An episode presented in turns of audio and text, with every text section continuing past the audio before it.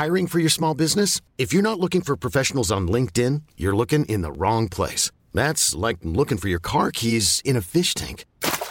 LinkedIn helps you hire professionals you can't find anywhere else, even those who aren't actively searching for a new job but might be open to the perfect role. In a given month, over 70% of LinkedIn users don't even visit other leading job sites. So start looking in the right place. With LinkedIn, you can hire professionals like a professional. Post your free job on linkedin.com slash achieve today. Planning for your next trip? Elevate your travel style with Quince. Quince has all the jet-setting essentials you'll want for your next getaway, like European linen, premium luggage options, buttery soft Italian leather bags, and so much more. And is all priced at 50 to 80% less than similar brands. Plus, Quince only works with factories that use safe and ethical manufacturing practices. Pack your bags with high-quality essentials you'll be wearing for vacations to come with Quince. Go to quince.com slash pack for free shipping and 365-day returns. Millions of people have lost weight with personalized plans from Noom, like Evan, who can't stand salads and still lost 50 pounds. Salads generally for most people are the easy button, right? For me, that wasn't an option. I never really was a salad guy. That's just not who I am. But Noom worked for me. Get your personalized plan today at Noom.com. Real Noom user compensated to provide their story. In four weeks, the typical Noom user can expect to lose one to two pounds per week. Individual results may vary. Allora a me spetta eh, concludere eh, il mio tema, non mi presento, il mio tema è eh, come utilizzare Genesi eh, nella catechesi, nella predicazione, nell'insegnamento della religione nella scuola, quale, quale linee seguire per parlare di queste cose. E allora vorrei innanzitutto aprire la questione a mio modo. E vedete che avete tre immagini nella prima pagina. La prima è di Michelangelo. Michelangelo dipinge la creazione in più tappe e in ogni tappa è presente Dio che crea. Qui è per esempio Dio che benedisce o forse separa la, uh, le acque di sopra dalle acque di sotto, no? Nella seconda immagine voi avete un'immagine di Maurits Cornelius Escher. Escher è quel grande grafico che fa questi disegni circolari dove l'acqua sembra scendere e poi ritorna, no? È la stessa immagine, se voi lo guardate in originale, c'è un mio articolo sugli scritti che analizza le varie opere della creazione, sono delle opere un po' scure ma meravigliose, ma voi vi accorgete che non c'è più Dio, cioè potremmo dire che Escher non dipinge la creazione, ma dipinge la natura. L'errore che fanno, però, è l'errore che dipende da un problema. Spesso i catechisti dicono dipingiamo la creazione e i bambini dipingono le foglie, dipingono gli animali, dipingono... Non è la creazione questo. Nella creazione tu devi dipingere Dio e le cose, Dio e l'uomo. Il mondo moderno fa l'uomo senza Dio, per Michelangelo è normale dipingere la sfida e dipingere Dio e il creato. Nella terza, paradossalmente è la più moderna ed è la più antica, è un'immagine medievale. Che cosa dipinge, dipinge questo autore? Una miniatura, è una miniatura ispirata alla filosofia e alla teologia della scuola di Chartres, anche su questo trovate poi dei testi eh, di Michele Filippi, uno studioso sugli scritti. Dio crea, ma crea con un compasso, cioè Dio non crea direttamente ogni cosa, ma Dio crea dando una legge all'esistente. Cioè Dio dà, crea l'energia, la materia, ma imprimendo ad essa la possibilità di uno sviluppo, di una maturazione. A livello filosofico, scientifico, questa immagine è la più, è la più antica, no? Ma al di là di questa cosa, voi capite che già questo apre il problema, cioè che rapporto c'è fra Dio e l'uomo, che rapporto c'è fra Dio e la creazione. Questa è la questione della catechesi, no? Noi sappiamo che dobbiamo sintetizzare, cioè nella catechesi non basta dire Genesi dice questo, ma dobbiamo dire che cos'è la verità. Cos'è l'anima? Dio ha creato veramente l'uomo, l'uomo viene solo dalla scimmia? Perché la, la, catechesi, ancora più della teologia, ha una domanda sintetica, cioè non basta perdersi nell'analisi, ma bisogna arrivare ad una sintesi. E bisogna mostrare che questa verità è bellissima, cioè che la verità che noi annunziamo è interessantissima. Ricordate l'esempio molto bello che ha fatto Don Giulio Maspero? Diceva, l'esegesi è come se facesse la sequenza di un film, cioè se noi prendiamo un'esegeta, io sono un esegeta, sono un biblista, voi analizzate il capitolo eh, terzo della lettera romani, versetto, parola per parola, eccetera, no? L'esegeta analizza una sequenza del film, in quella scena la fotografia è bella, l'attore interviene, la battuta è bella, però in effetti i colori sono, oppure la, la persona recita un po' troppo. Invece la teologia ancora più la catechesi dice ma il film è bello, ma il film è vero, cioè interessa la sintesi.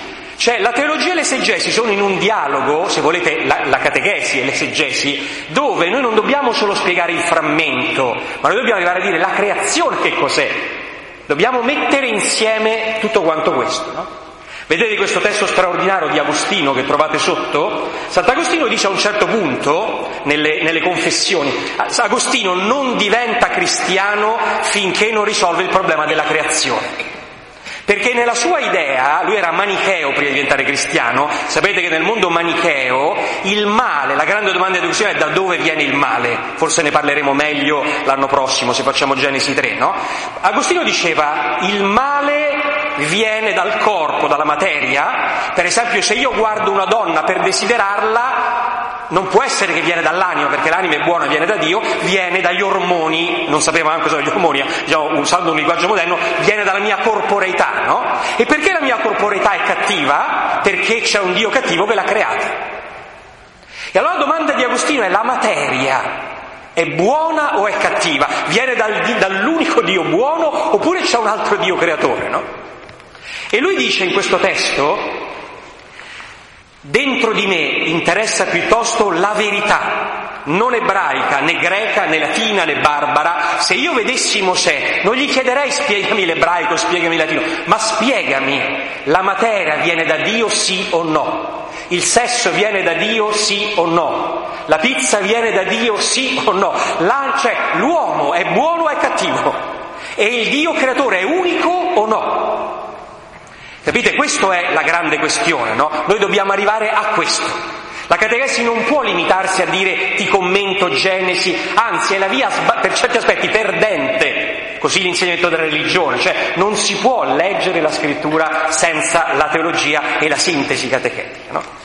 Sintetizzo un po' di ognuna di queste cose, come tutte quelle che abbiamo detto servirebbero anni di parola, ma noi dobbiamo stare nei tempi e quindi poi continueremo questo discorso.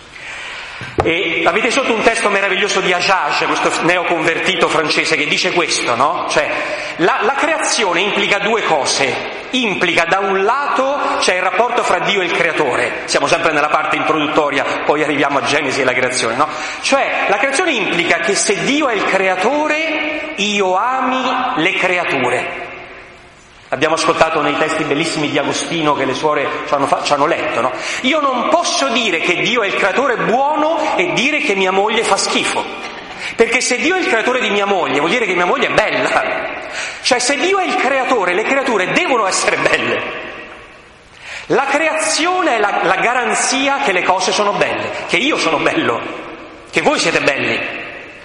Il terrorismo suicida per la Chiesa è impensabile, perché io dico amo talmente Dio che mi fanno schifo gli americani. No, se Dio è il creatore, questo è il problema, vuol dire che l'uomo è bello, ma insieme, se io amo la creatura, se io amo l'amicizia, se io amo mia moglie, se io amo mio figlio, amo mio marito, amo la mia comunità di suore, io entrando dentro questo amore scopro che lì dentro c'è il creatore e c'è l'esigenza del creatore.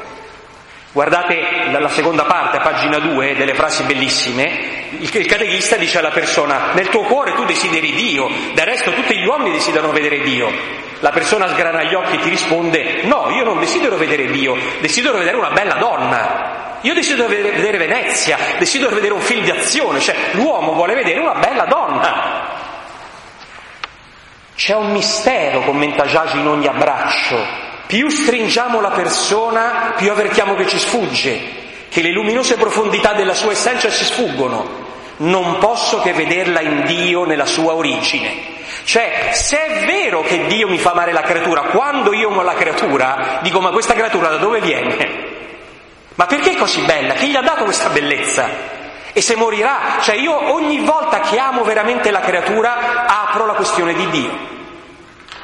C'è un testo meraviglioso di eh, Sicari, un uh, famoso uh, carmelitano che gioca qua di santi, e voi sapete che Seneca diceva la morte non è un problema perché se ci sono io non c'è la morte, quindi che problema è la morte? Io ci sono, la morte non c'è, poi quando la morte arriva non ci sono io e quindi non è un problema. E lui dice sì, attenzione, ma chi ama non è preoccupato della sua morte, è preoccupato della morte di suo figlio, della sua fidanzata. Se quello muore, la morte c'è, io ci sono ancora. Se io amo, io voglio vincere la morte, io cerco Dio più grande della morte, l'amore più grande della morte, l'amore non può non andare a braccio con Dio.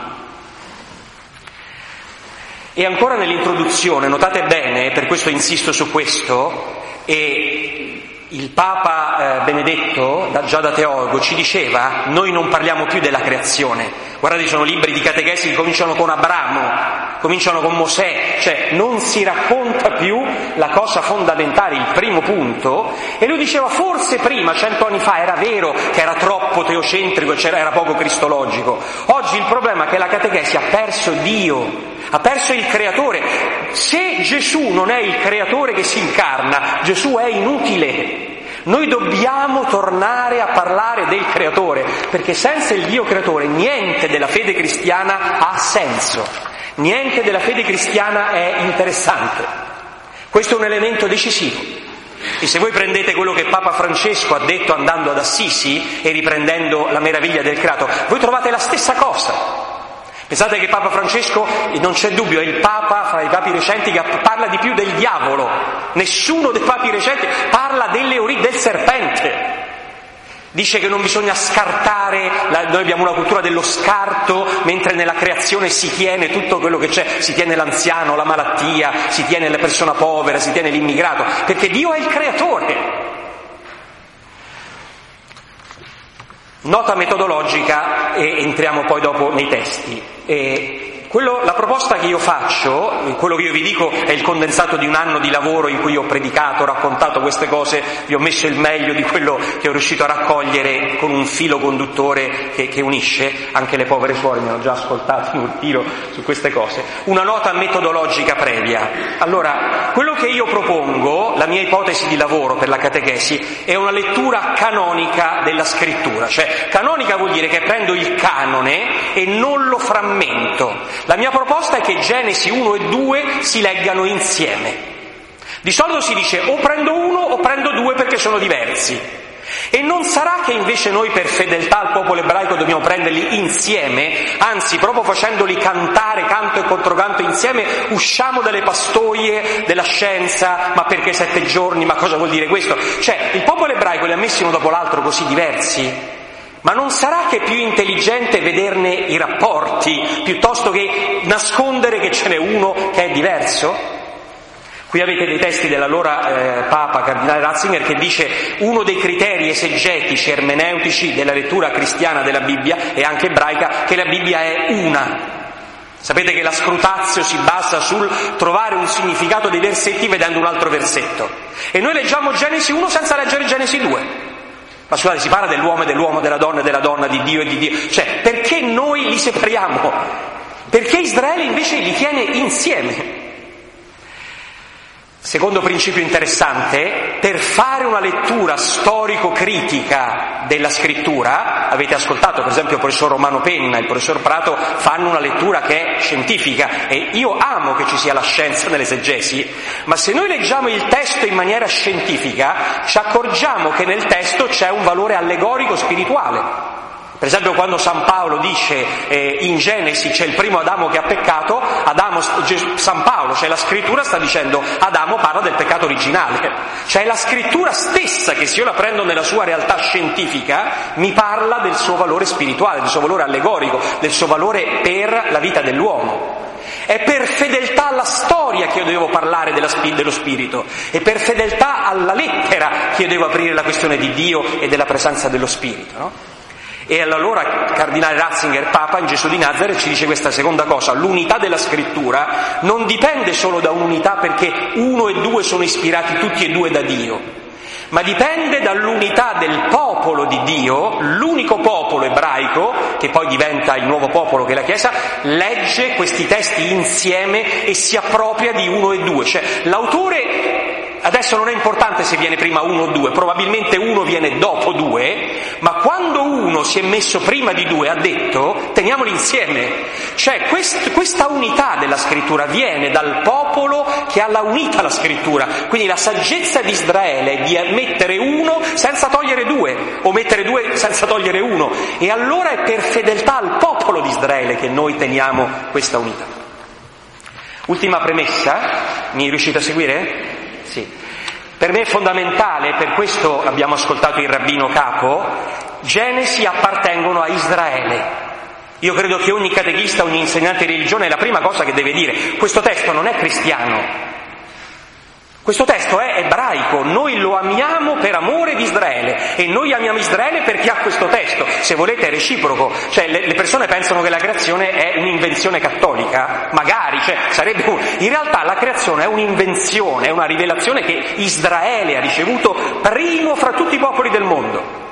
Lo vedremo perché credendo nell'unicità di Dio ha tolto, ci diceva il professor Prato, che anche vedeva le somiglianze, si sarebbe potuto accentuare anche alcune diversità, cioè quel vedere vuol dire che non interviene un'altra sapienza, ma è Dio con la sua sapienza, cioè Israele fa un, un'operazione per cui avendo l'unico Dio utilizza gli elementi delle altre religioni, ma gli dà una configurazione particolare, gli dà un indirizzo particolare.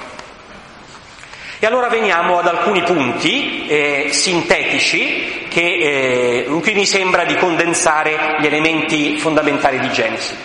Prima cosa, eh, in Genesi, nei due capitoli in contemporanea, emerge il fatto che Dio è creatore e padre perché ha creato l'uomo che è la creatura più bella, più buona, è il culmine del creato. Vedremo che il culmine del creato non vuol dire il centro dell'universo, qui bisogna stare attenti, perché il centro dell'universo è Dio, non è l'uomo, però all'interno del creato l'uomo è il culmine perché si rivolge al centro dell'universo, cioè l'uomo è il culmine in quanto va verso il centro che non è se stesso ma è Dio, questo è il problema di Genesi. No? Se voi guardate Genesi 1, la, la, creazione dell'uomo avviene come ultima delle creature, il sesto giorno, cioè si crea tutto piante, animali, uomo, se volete materia, eh, sole, luce, adesso non importa, per me non ha alcuna importanza l'ordine delle cose precedenti, non è su questo che nella catechesi bisogna insistere, è sciocco insistere su cosa avviene nei sei giorni, non serve a niente dire primo giorno, secondo giorno, confonde solo le idee perché quello non è l'ordine reale, quindi non ha alcuna importanza. Invece è importante che il culmine sia l'uomo, che ci sia, l'importante sono il sesto e il settimo giorno in, nella, nel primo capitolo, lo vedremo, questo esegeticamente è importante, no? L'uomo L'uomo è l'ultimo. Se voi prendete subito dopo, alcuni versetti dopo il secondo capitolo, l'uomo invece è la prima delle creature, cioè prima l'uomo, poi vengono create le piante, poi vengono creati gli animali, poi dopo la donna. Quindi l'ordine della creazione in Genesi 1 e in Genesi 2 è diverso e già questo ci libera dal problema che se gli ebrei, eh, se questa è una cosa scientifica, perché se fosse scientifica non sarebbero contraddetti in maniera così banale nel giro di pochi versetti. Sono due ordini diversi. Perché l'uomo è l'ultimo perché l'uomo è il primo, vedete la fecondità di mettere insieme, perché sono due modi complementari di dire che l'uomo è la creatura più grande. Esempi che io faccio così molto semplici, chi mi ha sentito mi perdoni. Pensate per esempio si fa un regalo a un bambino, eh, quando ero piccolo a Natale la cosa più bella, io volevo un modellino, era l'ultimo regalo. Mia, mia mamma mi comprava, trovavo a prima cosa le scarpe, un maglione, e io cominciavo a arrabbiarmi, ma il maglione tu me lo devi comprare perché sei mia madre, cioè non è un regalo un maglione, io voglio i modellini. Io ero sempre più arrabbiato, c'era un libro, ma cosa me ne importa del libro? E arrivavi all'ultima cosa che era il modellino. L'ultima cosa vuol dire la più importante, la più bella, quella che tu desideri. Pensate per esempio quando si mangia qualcosa, no? Io mangio la pizza, la parte dove c'è la, la mozzarella, la parte più croccante, il formaggio, io la lascio per ultima, la parte buona è l'ultima cosa che voglio mangiare. Pensate nella confessione, no? noi preti eh, scherzando sappiamo che quando uno si confessa bisogna stare attenti, aspettare l'ultima cosa, ah sa Don Andrea ho detto delle bugie o così ho avuto un pensiero cattivo verso mia suocera e poi dopo sì non ho pagato una volta il biglietto ma non mi ricordo se ho pagato, eh, figliolo, eh sì poi veramente sono 15 anni che tradisco mia moglie con la mia segretaria, cioè la cosa grossa si dice dopo, la cosa grossa è l'ultima, l'uomo è l'ultimo perché è grande. In ebraico si dice Tov Meod, molto. Dio vede era molto buono, era veramente buono, no? Notate, questo è il problema di Genesi. Israele crede che l'uomo è molto buono. Israele crede la grandezza dell'uomo. Leggete San Francesco, sapete che nel Cantico delle Creature non si capisce perché uno non debba dire Francesco non credeva nel Dio, non era credente solo perché vedeva i passeri, e gli uccelli e il mare e le nuvole, era credente, laudato simi Signore per quelli che perdonano per lo tuo amore e ti sostengono infermità e tribolazione, beati quelli che sosterranno in pace, che da te altissimo saranno incoronati, per sola nostra morte corporale, guai a quelli che morranno, beati quelli che troverà regrazione ringraziate, serviateli con grande umiltà. L'uomo è il culmine della creazione per San Francesco d'Assisi. Francesco crede in Dio perché ha i frati, perché ha i malati, perché ha il Papa, perché ha i preti, perché ha le suore. Cioè per Francesco vogliamo dire una buona volta che l'uomo è più importante degli uccelli anche per San Francesco d'Assisi. Vogliamo dire che noi crediamo a Dio perché nostra moglie è più bella del Mediterraneo, che nostro figlio è più bello dell'Himalaya, cioè l'uomo è più grande di Sirio, di Andromeda, del Big Bang, l'uomo è più grande. Questo è Genesi. Von Baltasar, un testo meraviglioso. Ah, eh, vediamo l'altra parte. Nel capitolo secondo viene messo l'uomo per primo, perché per primo? Perché, prima per ultimo? Perché a volte invece noi la, la, cosa più importante la diciamo per prima, la cosa importante di sicuro non si dice in mezzo. Se voi dite, parlate del cibo, poi dite a una donna ti amo e poi ritornate a parlare del cibo, vuol dire che non l'amate. Cioè questa cosa o la dite per prima o la lasciate, cioè è una cosa grande. La dico per primo perché è la prima cosa che mi interessa, è la prima cosa che ho nel cuore. Torno da un viaggio, ti ho sempre pensato, ti ho portato questo, guarda la cosa che volevi, è la prima cosa. La prima cosa è importante, la prima cosa è quella che ho in mente sempre, è quella che sta lì. Pensate in Efesini, lo citava indirettamente Romano Penna, in Efesini 1 si dice Dio ci ha predestinati prima della creazione del mondo. Cioè l'uomo è prima del Big Bang, l'uomo è prima dell'Himalaya, l'uomo è prima di Sirio Andromeda, perché Dio ha fatto Sirio Andromeda per arrivare all'uomo. Questo è il problema. Per cui l'uomo è l'ultimo ed è il primo. Io vi ho messo un testo che appunto cito sempre in questa cosa e notate la seconda riga di questo testo di Baltasar, poi ve lo leggete a casa. Cerchi una prova, sottinteso dell'esistenza di Dio, e sei tu stesso la prova. Cioè tu cerchi una prova che Dio esiste, ma cosa c'è più grande del fatto che ami, che pensi, che parli per donare a Narnia, che hai dono di te stesso e che Dio ti ha donato se stesso a te? Cerchi una prova? Dove, dove la vai a cercare che Dio esiste? Ma come fai a parlare se Dio non esiste? Come fai a vedere? Come fai a abbracciare? Come fai a perdonare se Dio non esiste? Come fai a non vendicarti, anzi a... Questo è il grande mistero, no? In Trittico romano di Carol Wojtyła, notate facciamo un lavoro di sintesi appunto, no? l'uomo è il più grande, primo grande messaggio di, di Genesi. No? In Trittico romano eh, Wojtyła, che meditava sulla Sistina da poeta, voi sapete che Michelangelo medita sulla creazione ed è incredibile, Michelangelo non dipinge né Genesi 1 né Genesi 2, cioè quando Dio sfiora il dito di Adamo non è né il soffio, che invece c'è, avete sentito Aslan, soffia. Cioè Aslan è il leone che crea soffiando, ispirando, cioè si vede che Lewis ripete la scrittura, no? Michelangelo no, ma non è neanche l'immagine perché Dio è con la barba, è diverso, Adamo è... Dio invece sfiora con un dito.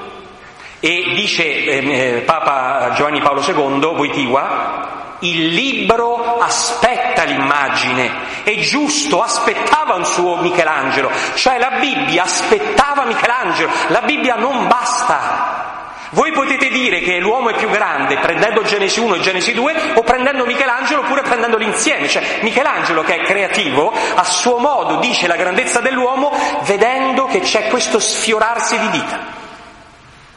Potremmo dire Genesi 3, Michelangelo, ci aggiungiamo un Genesi 2b eh, o 1, p ci aggiunge un modo, ma che dice la stessa cosa. Noi dobbiamo dire quella cosa, non solo leggere Genesi 1 o leggere Genesi 2. No? E l'uomo è nudo, e l'uomo è nudo perché è bello, perché non si vergogna. E poi eh, lui domanda, ma perché allora il XX secolo, il nazismo? Ma nonostante questo l'uomo è bello, perché Dio lo ha fatto. Seconda cosa, l'uomo però in Genesi non è il centro pur essendo il culmine, è un paradosso. Cioè Genesi dice che l'uomo è il culmine ma non è il centro per due motivi. Primo motivo perché l'uomo è fatto di carne, cioè l'uomo è non Dio ma è una creatura. Lo dice Genesi 1 in una maniera molto semplice, Genesi 1 lo dice mostrando che l'uomo è creato il sesto giorno, non c'è neanche un giorno solo per lui, ma nel sesto giorno ci sono gli animali, quelli selvatici, quelli domestici e l'uomo, cioè l'uomo non ha neanche la dignità di essere, di avere un giorno solo per lui.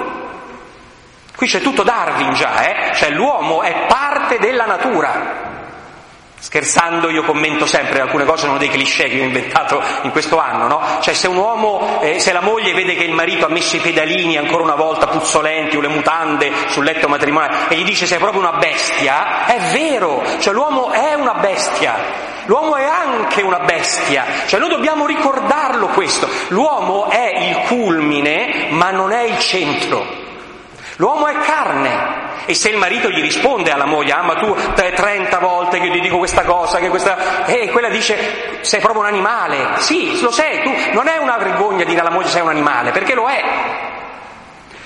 Il secondo capitolo lo dice in una maniera diversa, lo dice dicendo che Adamo è preso dal fango. Sapete che in ebraico fango si dice Adamà, terreno. Adam è, il, se volete, il nome eh, ristretto del, del, nome più grande. No? Si potrebbe anche spiegare in maniera semplice, Adam dall'Adamà, è un gioco proprio letterale, fece Adam dall'Adamà, si potrebbe dire Adam, Adam vuol dire, siccome l'Adamà è la terra, Adamo vuol dire terrone. Essere terrone vuol dire che sei fatto di terra, i milanesi sono terroni. I friulani sono terroni e il dramma è che hanno perso la terra, sei fangoso, sei polveroso. Dio fece polveroso dalla polvere, fece terrone dalla terra, fece fangoso dal fango, no? Sei veramente fatto di terra. Notate, qui di nuovo San Francesco, è interessantissimo, San Francesco mangiava la carne, Qui c'è un brano per esempio del eh, Tommaso da Celano, San Francesco obbligava i frati come segno di festa a mangiare la carne a Natale e a Pasqua. Amava gli uccelli, ma poi mangiava le, quaglie, le, le, le quaglie arrosto. Perché? Perché l'uomo è fatto di terra, l'uomo ha bisogno, non è uno scandalo usare la terra perché l'uomo è fatto di terra. L'uomo è fatto di terra. Eh, sapete che Gesù in Marco 7 dice una cosa incredibile? Marco 7, quando spiega che non è l'esterno che rende impuro l'uomo, ma è l'interno, in questa maniera Marco dice Gesù dichiarava mondi tutti i cibi. La, la, la, fede cristiana è l'unica religione in cui si può mangiare tutto. Se uno vuole essere vegetariano lo sia, ma purché non divanga una regola del cristianesimo. Cioè, se tu lo vuoi fare, fallo, non è una cosa delittuosa, ma non è la regola. Nel cristianesimo non ci fosse le radici cristiane, noi non avremmo il passito di pantelleria, non avremmo lo speck, non avremmo le salsicce, i tortellini. Le radici culturali dell'Europa si vedono proprio dal cristianesimo. Voi andate a tavola, dici questa è una tavola cristiana. Perché l'uomo è fatto di terra e ama anche l'insalata, ama anche gli spinaci ama qualsiasi cosa, no? E non deve non deve ferire troppo la creazione, ma non può neanche non toccarla la creazione. Un'immagine che uso per dire cosa vuol dire noi siamo fatti di terra è una cosa che io ho scoperto così riflettendo, io sono un grande filosofo, mi affronto i grandi temi della verità, eccetera. Una delle domande che mi ero sempre portato con me era perché bisogna mangiare tutti i giorni? Cioè perché non, cioè ogni giorno colazione, cucinare, preparare, pulire, la merenda, la, il cornetto, il cappuccino, poi a pranzo, poi dopo a metà pomeriggio, poi la, ma, ma Dio non si può darsi I'm Sandra, and I'm just the professional your small business was looking for. But you didn't hire me because you didn't use LinkedIn jobs. LinkedIn has professionals you can't find anywhere else, including those who aren't actively looking for a new job but might be open to the perfect role, like me. In a given month, over 70% of LinkedIn users don't visit other leading job sites. So if you're not looking on LinkedIn, you'll miss out on great candidates like Sandra. Start hiring professionals like a professional. Post your free job on linkedin.com/achieve today. Hold up. What was that? Boring. No flavor. That was as bad as those leftovers you ate all week. Kiki Palmer here, and it's time to say hello to something fresh and guilt-free. Hello Fresh. Jazz up dinner with pecan-crusted chicken or garlic butter shrimp scampi. Now that's music to my mouth. Hello Fresh. Let's get this dinner party started. Discover all the delicious possibilities at hellofresh.com. semplificare tutto, si mangia una volta e poi per un mese non si mangia, cioè perché bisogna pre- sprecare tanto tempo? E poi a un certo punto mi è venuta questa, questa risposta, così semplicissima, stavo scherzando prima chiaramente, no? Dio ti crea mettendo dentro la creazione, cioè quel cornetto ti serve, hai la tua autonomia, sei talmente creatura che hai tre ore di autonomia. Finito il cornetto tu non riesci più a studiare, non riesci più a lavorare, cioè Dio ti ricrea, quel cibo è un dono con cui Dio ti ridà la vita ogni momento. Sei talmente terra che se non mangi a pranzo non lavori il pomeriggio, non studi, non preghi, non fai il catechista, non abbracci, non puoi fare l'amore con la tua donna, cioè quel cibo ti serve per vivere. E tu la vita ce l'hai talmente donata che non ti viene donata solo quando nasci, ti viene donata quando mangi. Terzo punto, l'uomo è creatura anche perché non è il centro, e siamo purtroppo siamo già alla fine del tempo, eh, siamo, eh, vabbè andiamo un po' avanti poi quando volete, lo, non lo so, adesso andiamo un po' avanti, poi vediamo. L'uomo è al centro perché l'uomo è l'unica creatura sulla terra che ha bisogno di Dio. Cioè l'uomo è al culmine perché aspira a Dio, che è il vero centro, cioè il centro è Dio e l'uomo è l'unica creatura che ha fame e sete di Dio. Come si vede questo? Lo si vede nel primo capitolo, quando si dice l'uomo ha immagine e somiglianza di Dio, cioè l'uomo è l'unico che per vedere se stesso deve vedere Dio. L'uomo per vedere perché ama, perché spera, perché cerca, deve, essere, deve misurarsi con Dio. Nel secondo capitolo lo vediamo da questo soffio misterioso, cioè l'uomo è l'unico in cui Dio insuffla il suo spirito. Il linguaggio misterioso, cioè Genesi è un linguaggio misterioso, lasciamo un po' di mistero, no? Perché hanno scelto quell'immagine? Boh. Però dice un mistero, cioè l'uomo non è solo l'insalata, il pollo, la salsiccia e il passito di pantelleria, ma l'uomo è un anelito che supera tutto. Tra l'altro se volete abbiamo, stiamo mettendo dei video, ve lo dicevo su YouTube, eh, su Catechisti Roma per la formazione dei catechisti, i prossimi due delle comunioni parleranno della creazione, uno esce domenica, l'altro probabilmente fra un mese. No? Ratzinger diceva questa frase straordinaria, se noi dovessimo dire alla domanda che cos'è l'anima, cosa risponde un catechista, lui diceva si potrebbe rispondere così, l'anima è la capacità che l'uomo ha di dialogare con Dio, è il bisogno di Dio. L'uomo è l'unico essere che cerca Dio. Questa è l'anima. L'anima noi da dove la vediamo? Dove si vede che c'è l'anima? Si vede perché noi cerchiamo Dio. La trovate per esempio in questa frase? Io penso che una frase del genere si possa far leggere anche ai bambini, cioè dobbiamo salire di livello con la catechesi, siamo troppo bassi, anche all'elementare a scuola. Notate Rainer Maria Rilke, due, due, due, due passaggi straordinari, due frasi. Fiori e frutti sono maturi quando cadono, gli animali si sentono e si trovano l'un l'altro e sono soddisfatti, ma noi che ci siamo prefissi Dio non possiamo essere pronti. Spostiamo in avanti la nostra natura come le sfere dell'orologio. Abbiamo ancora bisogno di tempo. Questa è la poesia, non c'è bisogno di commento, cioè questo è l'uomo. Il brano successivo è un brano di Ajaj, di nuovo. Ajaj dice Noi nell'evoluzione diciamo che l'uomo si è affermato sulla Terra perché è la creatura più adattabile, cioè l'uomo si adatta. L'uomo può andare al Polo Nord, coprirsi, può andare all'equatore e comprare il frigorifero, il congelatore, può prendere una, una, un ventilatore. No, in realtà l'uomo è la creatura più disadattata che c'è nell'universo. L'uomo è un disadattato, non è mai contento. Gli animali sono talmente adattati che sono contenti. Li lasciate, stanno lì tranquilli, cioè mangiano, dormono. Tu un uomo gli dai da mangiare, da dormire, a una moglie gli dai tutto, gli dai la pelliccia e quella dice non mi basta, parlami, dimmi qualcosa. Ma perché la donna vuole che l'uomo gli dica qualcosa? Ha mangiato, ha, ha, cioè che, perché? Perché noi abbiamo l'esigenza di Dio. Gli immigrati, notate bene, questo è un punto nodale, gli immigrati ci ricordano che loro hanno Dio nel cuore.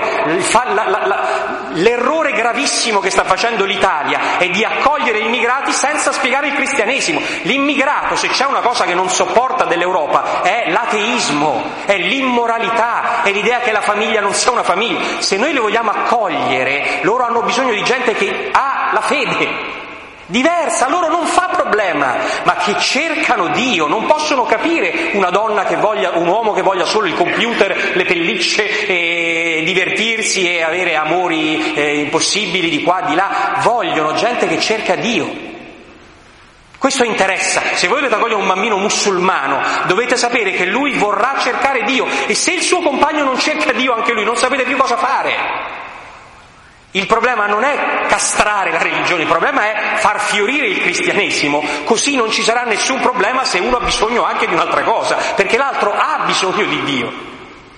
E trovate un testo bellissimo sempre del Papa precedente, no?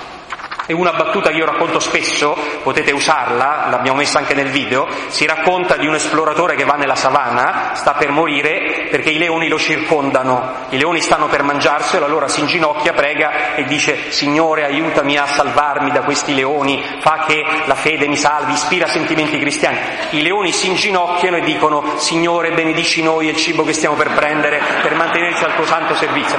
Un leone non può pregare un leone non può maledire il cibo e dire il leone mangia e basta. L'uomo può sputare in faccia alla moglie che gli ha cucinato il cibo e non ringraziare lei e Dio, o può, avendo un biscotto, dire questo biscotto è la meraviglia di Dio. Questo è l'uomo.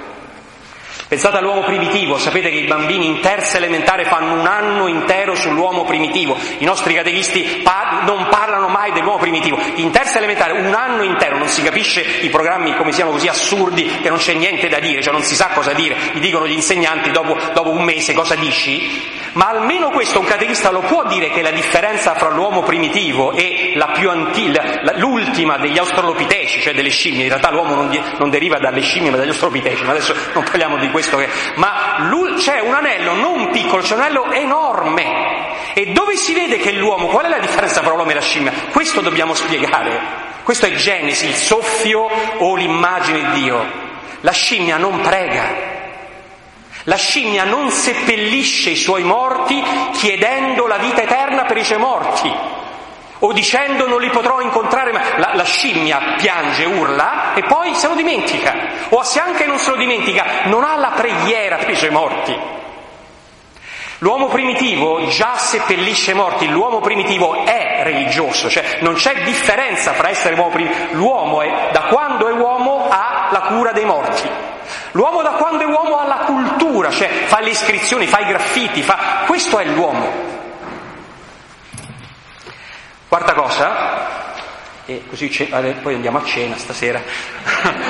Quarta cosa, l'uomo è fatto per Dio, la stessa cosa vista da un punto di, di vista diverso, il sabato. Il cuore di Genesi 1 non è primo giorno, secondo giorno, terzo giorno, ma cosa gliene importa ai bambini? Noi gli facciamo questa cosa e poi gli diciamo ma non è vero, ma allora non me lo fare neanche, cioè se non è vero, ma cosa... Quello che conta sono il sesto giorno, l'uomo, e il settimo. Il cuore, il culmine non è l'uomo, ma il culmine è il sabato, cioè la lode di Dio. Voi sapete che già nei versetti prima, lo avete scritto qui a Genesi 1,14, si dice ci siano le luci nel firmamento per segnare le feste. Cioè già nessuno dice che la, la, luna serve per fare l'anno liturgico, per fare il Pesach, per fare Kippur, per fare eh, eccetera eccetera, le feste, serve per la liturgia, serve per lodare Dio. No? Perché il sabato? Cioè perché per Israele è così importante il sabato che lo mette, per ispirazione di Dio, al primo capitolo? Cioè non c'è ancora il popolo ebraico, ancora non c'è Abramo, ancora non c'è sta Mosè, non ci sta niente, il sabato. Perché Israele sta dicendo che l'uomo è fatto per lodare Dio, cioè l'uomo se vuole trovare se stesso deve lodare Dio. E Dio per primo non è solo il creatore, Dio è soprattutto colui che gioisce di aver creato. Dio il settimo giorno si riposa. Dio è Dio non perché crea. La sua opera più importante non è creare, ma è amare il creato, è gioire del creato. Qui l'esempio che faccio sempre è quello di mia madre, mia madre che è in cielo mi perdonerà di quelle cattiverie buone che io dico, mia madre era una di quelle donne che non stava mai ferma. Allora noi avevamo quattro figli, ogni giorno lei doveva fare dieci telefonate a dieci che avevano il compleanno, dieci l'onomastico, dieci l'anniversario di matrimonio, sette che avevano la malattia, uno che stava in ospedale, doveva cucinare i dolci per l'oratorio, fare la catechista, seguirci nei compiti, doveva, lei doveva riparare le cose perché sennò sprecare i soldi. Arrivava la sera, noi avevamo giocato tutto il giorno e faceva, ah io ho fatto questo, voi non avete fatto... Noi la guardavamo e facciamo, Ah ma, e chi te l'ha chiesto? Fermati, leggiti un libro, prega, cioè chi te l'ha chiesto? Cioè l'uomo non si sa riposare, l'uomo non sa godere, l'uomo lavora, ma la cosa difficile non è lavorare, è gioire del lavoro che si è fatto. Dio crea sei giorni, poi si siede, questa è l'immagine forte del settimo giorno, questo bisogna spiegare ai bambini, il settimo giorno, non i sei giorni, ma come sono stato bravo, ma sti uomini quanto sono belli, ma guarda qua, eh, Sirio, Andromeda, sono, sono proprio bravo, cioè, sono un bravo creatore, cioè è godere di quello che hai fatto. Questa è la cosa che è la salvezza, la salvezza è godere della vita, non è solo vivere. E voi sapete che Israele, vi ho messo qui dei testi, hanno dei, dei rabbini, i rabbini veramente ci insegnano tante cose, nelle seggesi, nella scuola, è utile citare i rabbini che prendono come il succo della scrittura. I rabbini dicono, leggete questo testo di Grunfeld, bellissimo, quando Dio ha creato il sole, il sole non si è più fermato, cioè il sole non è libero perché non si può fermare. La libertà dell'uomo non è solo perché fa, ma perché può astenersi dal fare. La vera libertà è fermarsi, godere, celebrare, pregare. Questa è la vera libertà. E voi sapete, questo è da insegnare, no? Cioè dove non si osserva il giorno di riposo si perde anche l'amore. C'è qui un'altra fase straordinaria degli ebrei. Non è Israele che ha custodito il sabato, è il sabato che ha custodito Israele. Cioè, se Israele non avesse osservato il sabato, sarebbe stato distrutto, sarebbe scomparso dalla storia dell'universo. Israele ad Auschwitz gli ebrei cercavano di osservare il sabato. Guardate che è incredibile. Ad Auschwitz gli ebrei pregavano. Massimiliano Kolbe celebrava la messa, pregava, diceva le lodi, sapeva i salmi a memoria per dire la lode di Dio dentro Auschwitz. Ed è questo che ha salvato questa gente a dire io credo anche se c'è Hitler, perché era legata a Dio. Lo possiamo vedere anche poi nella parte cristiana, sapete che l'Apocalisse ci dice che il giorno del... Già, già nell'Apocalisse noi sappiamo che il giorno santo non è più il sabato ma è la domenica, l'Apocalisse è rivelata nel giorno del Signore, Notate cambio incredibile, cioè come fa un ebreo come Giovanni a dire celebriamo la domenica e non il sabato, se il sabato da millenni è la, la, il centro della fede ebraica? Perché la domenica è successa una cosa più importante di quello che era successo il sabato, Gesù è risorto. Il fatto che si sposti la festa alla domenica è una prova della risurrezione di Cristo. E Sant'Ignazio condensa questa cosa forse senza neanche saperla, ma dice perché è stato creato l'uomo? Ad maiorem dei gloriam. L'uomo è uomo perché dà lode a Dio. Se l'uomo non ringrazia Dio, ha perso la sua umanità. L'uomo e la donna. E l'uomo e la donna è importantissimo, di nuovo Genesi 1 e Genesi 2. Genesi 1, maschio e femmina li creò. L'uomo e la donna sono uguali in Genesi 1 e 2. Dio creò l'uomo e la donna.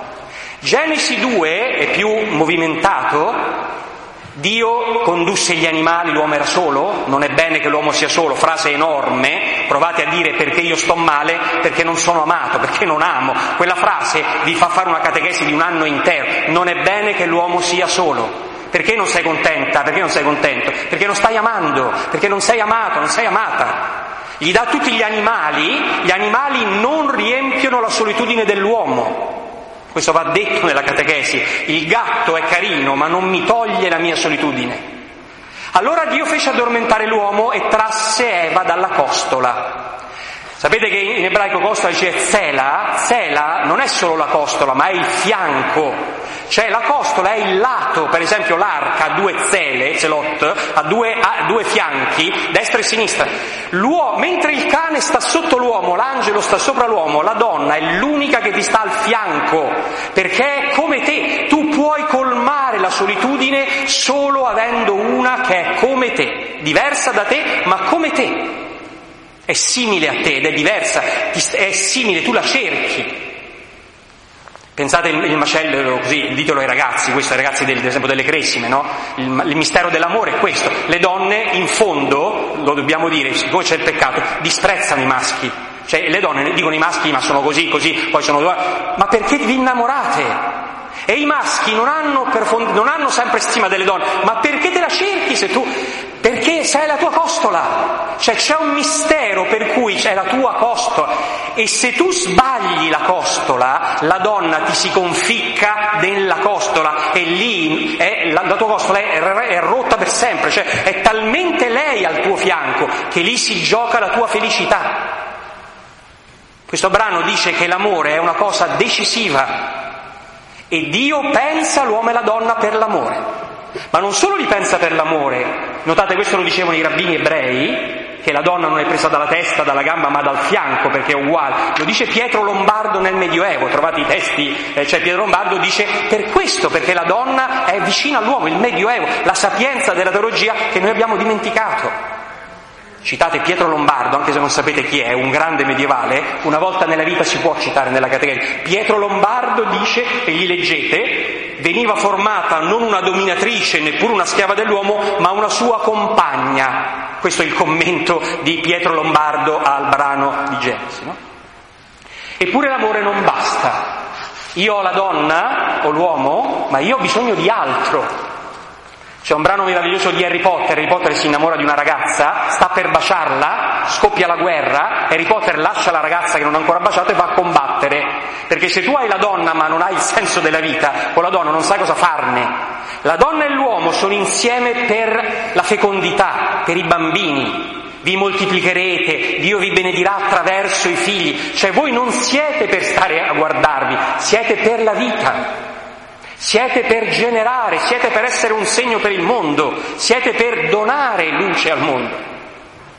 Notate qui una notazione che va fatta precisa. Genesi 1 e 2 non parlano dell'innamoramento, quindi, che è la molla dell'amore, parlano della famiglia. Cioè Genesi 1 e 2 dicono che dall'origine, come c'è il sabato, cioè il rito, dall'origine c'è la famiglia, papà, mamma e bambini. Questo è il pensiero originario di Dio. E se state con dei ragazzi un po' più grandi, ditelo tranquillamente, la maggior parte degli omosessuali amano la famiglia perché sanno che sono nati da un papà e da una mamma. Non ci sarà mai un omosessuale che nascerà da due papà o da due mamme. C'è bisogno di un papà e di una mamma, di... servono due principi che vengono da un maschio e da una femmina. E questa è una cosa da generazione in generazione. Perché ci sia quel ragazzo lì, ci sono milioni di uomini e donne e una persona seria omosessuale vuol bene alla famiglia. Guardate che gli omosessuali, la maggior parte, non parlano. Cioè ci sono alcuni che si sono arrogati la pretesa di parlare a nome, ma non hanno la, il diritto di parlare. La maggior parte della gente, come sempre, è silenziosa. La famiglia, noi veniamo da un uomo e da una donna. Le femministe in Francia sono arrabbiatissime con le coppie gay maschi perché dicono ah così voi due maschi mettete, cioè, mettete incinta una donna povera, la pagate e quella vi, vi, vi, vi scarica un bambino, cioè come il caffè, la macchinetta. Oh ma noi stiamo tornando a altro che l'Ottocento, altro che la donna schiava, cioè tu paghi per avere un bambino. Le femministe francesi atee dicono ma voi siete matti, Nessuna, nessun maschio ha diritto ad avere un figlio, ma che scherziamo? Ma, ma dove sta scritto? Finale, perché mancano cinque minuti, Dobbiamo allora, cosa fa? Cos'è Genesi? Allora, che, se andiamo alla metodologia, no? Noi potremmo usare questo linguaggio, il linguaggio che vi propongo. Noi potremmo dire che Genesi è un testo non mitologico, ma neanche chiaramente scientifico, è un testo che dice la verità tramite le immagini. Perché se voi dite un testo mitologico, per certi aspetti si potrebbe anche dire, sapendo cos'è il mito, ma in realtà le persone hanno un'idea sbagliata del mito. È molto più chiaro dire, è un testo vero per immagini teologiche, è un testo che dice la verità dell'uomo, la verità che tutto viene da Dio, adesso lo vedremo, è vero Genesi. È una verità che non è come quella che si, si fa tramite il calcolo matematico, ma una verità ancora più vera della matematica. Che cosa fa Israele? Israele prende questi racconti di cui ci ha parlato il professor Prato, di sicuro voi trovate, avete visto quante similitudini? È interessantissimo, noi non siamo scemi, e non è che diciamo ah, eh, è tutto. Eh, no, la Bibbia è un insieme misterioso dell'uomo e di Dio che prende queste cose perché lo ispira, questa è la fede della Chiesa, no? Cosa fa Israele? Io vi ho messo il mito, per esempio, l'ha citato di Gilgamesh, la creazione, no? L'uomo primordiale viene creato da una serie di divinità, la sapienza, la forza, ogni dio mette una cosa, l'uomo primordiale è un selvaggio e un selvaggio allora per diventare uomo viene fatto accoppiare con una prostituta. Quando va con la prostituta sente che non gli interessa più stare con le capre, ma vuole stare con la donna. Cioè c'è lo stesso contesto, ma voi vedete che Israele ha lavorato su queste cose e ha trasformato questo testo, cioè ha trasformato con la sua fede, la donna non è una prostituta, non ci sono le varie divinità che intervengono, c'è Dio che crea, no? E questa cosa, ci diceva con grande sapienza il professor Maspero, ha aperto la strada alla scienza. Israele è il primo che dice con chiarezza il sole è una creatura e non è Dio. La donna non è la fecondità, è la donna. E, e così via. Cioè rende, apre la strada della scienza, apre la strada della, se volete, della lettura anche cosificante, cioè il mondo non è mitologico, il mondo è reale. E così il Medioevo usa il compasso per mostrare questa cosa. No? E qui è importante, dice padre Maurizio Botta, disinnescare delle mine, cioè noi non possiamo parlare di questi testi senza dimenticarci che i bambini sanno di Darwin, sanno di, del Big Bang, eccetera. Io credo che basti dire queste poche cose. Prima cosa, Darwin non era ateo. Darwin era agnostico, avete qui il testo della fine dell'origine della specie, a Darwin dice la mia ipotesi della selezione naturale va bene anche se c'è Dio, lo dice lui per primo, perché Dio può aver creato tutto all'origine, può aver creato le cose dandogli la possibilità di svilupparsi. Il Big Bang, per dirvi il rapporto grande che c'è fra l'uomo e la scienza, il Big Bang, è importante dire questa cosa, il Big Bang è stato ipotizzato per la prima volta, anzi il nome è nato, da un prete domenicano belga, Georges Edouard Lemaitre, che negli anni 29-31, senza avere ancora gli strumenti, non lo poteva provare. Lui ha detto forse l'universo viene da qualcosa, da un atomo che poi si è es- espanso, no? E i suoi amici, per prenderlo in giro, hanno detto ti sei inventato il Big Bang. La parola Big Bang è una presa in giro dei colleghi cosmologi, questo, questo Giorgio Lemaitre era amico di Einstein e di altre persone, gli dicono tu hai inventato il Big Bang perché non c'erano gli strumenti per capire questa cosa, no? Ma come si mettono insieme? Cioè una volta detto con chiarezza che la scienza e la, la fede non sono due cose diverse, com'è che si mettono insieme? Qui noi dobbiamo andare alla cosa semplicissima di San Tommaso d'Aquino, che è la persona più chiara. San Tommaso d'Aquino diceva nella sua filosofia teologia questa cosa. Le cause che danno origine alle cose si dividono in due tipi di cause, le cause prime e le cause seconde. Le cause prime sono quelle prime, adesso non possiamo spiegare. Facciamo l'esempio, facciamo, l'esempio subito che è chiarissimo. Io, Andrea, sono nato perché c'era un unico spermatozoo fra i milioni che c'erano in quel momento nel corpo di mio padre e c'era un unico ovulo che ogni 28 giorni nel corpo di mia madre Tina si sono uniti. Se si univano un altro spermatozoo, io ero diverso. Io sono nato veramente da lì. Questa è la causa seconda per San Tommaso. E solo dice come è nato Andrea? È nato da un ovulo e da uno spermatozoo, è vero. A un bambino delle comunioni potete dire il bambino nella pancia che si sviluppa, ognuno sceglie la, la... Ma io posso dire anche, io sono nato perché papà e mamma si volevano bene. Cioè il loro amore è la causa prima. Io sono nato per l'amore di Nunettina e sono nato per l'ovulo e per lo spermatozoo. Sono due cause concomitanti, non sono due cause opposte. La fede cosa dice? Dio ha creato il mondo per amore, Genesi, ma ha dato al mondo una legge per cui il mondo si possa sviluppare. Cause prime e cause seconde che agiscono insieme.